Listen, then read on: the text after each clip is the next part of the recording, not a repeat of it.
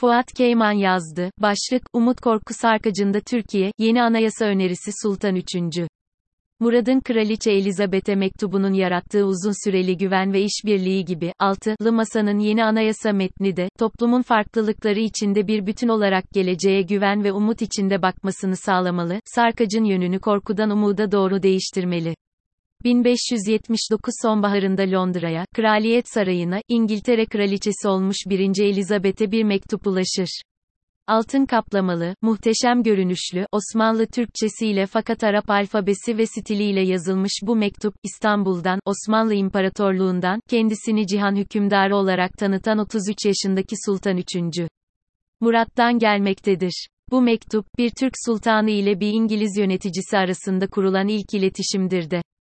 Sultan Murat, mektubunu İstanbul'a gelen ve kendi ülkesi için ticari ayrıcalıklar isteyen tüccar William Harborne'un talebine yanıt olarak yazıyordu. Bununla birlikte asıl gönderdiği mesaj, eğer kraliçe kendisinin cihan hükümdarlığını ve evrensel egemenliğini tanırsa, kraliçe Elizabeth ve İngiltere'yi özellikle İspanya'ya ve diğer rakiplerine karşı koruyacağı sözüdür.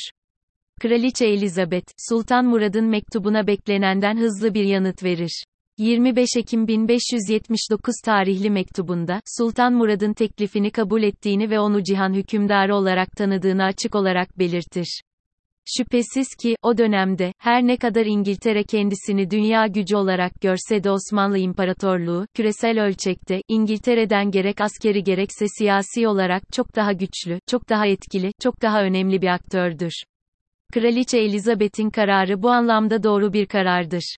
Bu ilişkiden yararlanarak hem içerideki rakiplerine hem de etrafındaki güçlere karşı İngiltere'yi ve kendi iktidarını korumakta ve güçlendirmektedir.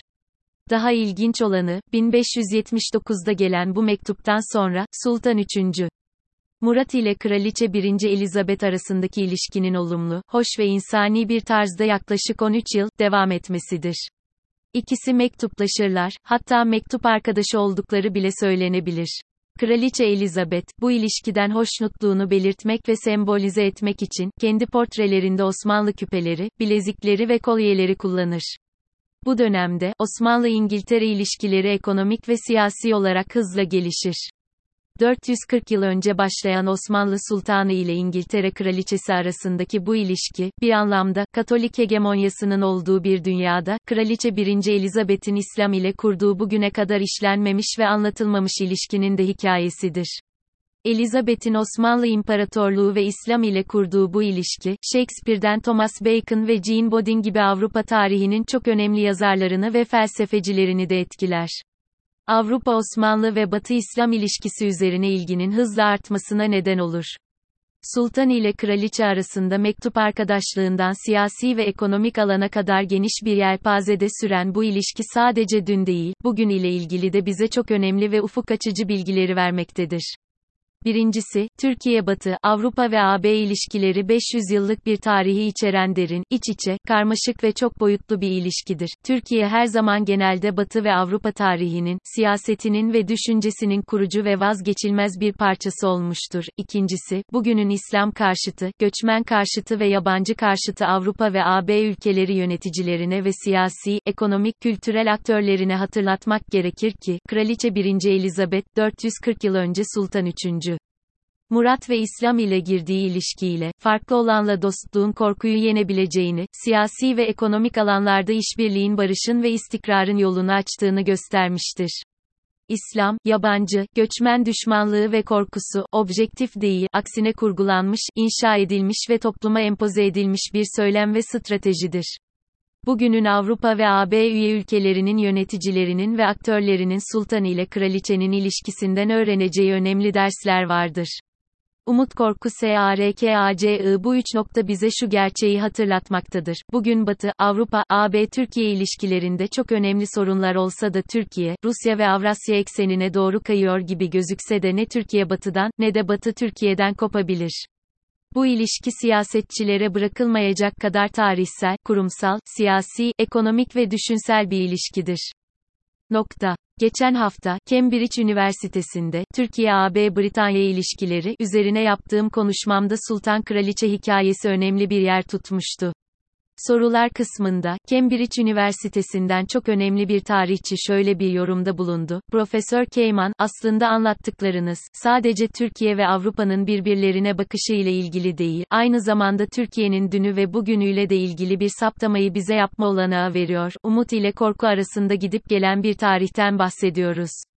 Gerçekten de öyle. Türkiye'nin modernleşme, siyaset, yönetim ve birlikte yaşama serüvenini umut ile korku arasında gidip gelen bir hikaye olarak okumak mümkün. Türkiye'nin yönetim tarihi umut ve korku sarkacında.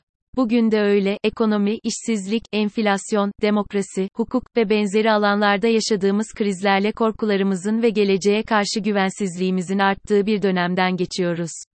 Fakat 440 yıl önce yaşanan sultan ile kraliçenin dostluk hikayesini hatırlayarak şu gerçeği de görebiliriz. Umut her tarafa kazandırırken, korkunun aktörlere kısa dönemli güç vermekten başka yarattığı bir sonuç yok. Bu nedenle, 6. Masanın başarılı ve önemli bir hamlesi olan yeni anayasa önerisi, içeriği kadar topluma geleceğe umutla bakma olanağını veren bir hamle olarak da görülmeli. Daha önemlisi, 6. Masa tarafından topluma sunulmalı. Yeni anayasa, güçlendirilmiş parlamenter sistem önerisinin sağlam temellere oturmasını sağlıyor. Bu önemli, fakat topluma, bugün yaşadığı korkularına, güvensizliğe ve güvencesizliğe karşı umut olma duygusunu da vermeli. Sultan 3. Murad'ın Kraliçe Elizabeth'e mektubunun yarattığı uzun süreli güven ve işbirliği gibi, 6. Masanın yeni anayasa metni de, toplumun farklılıkları içinde bir bütün olarak geleceğe güven ve umut içinde bakmasını sağlamalı, sarkacın yönünü korkudan umuda doğru değiştirmeli.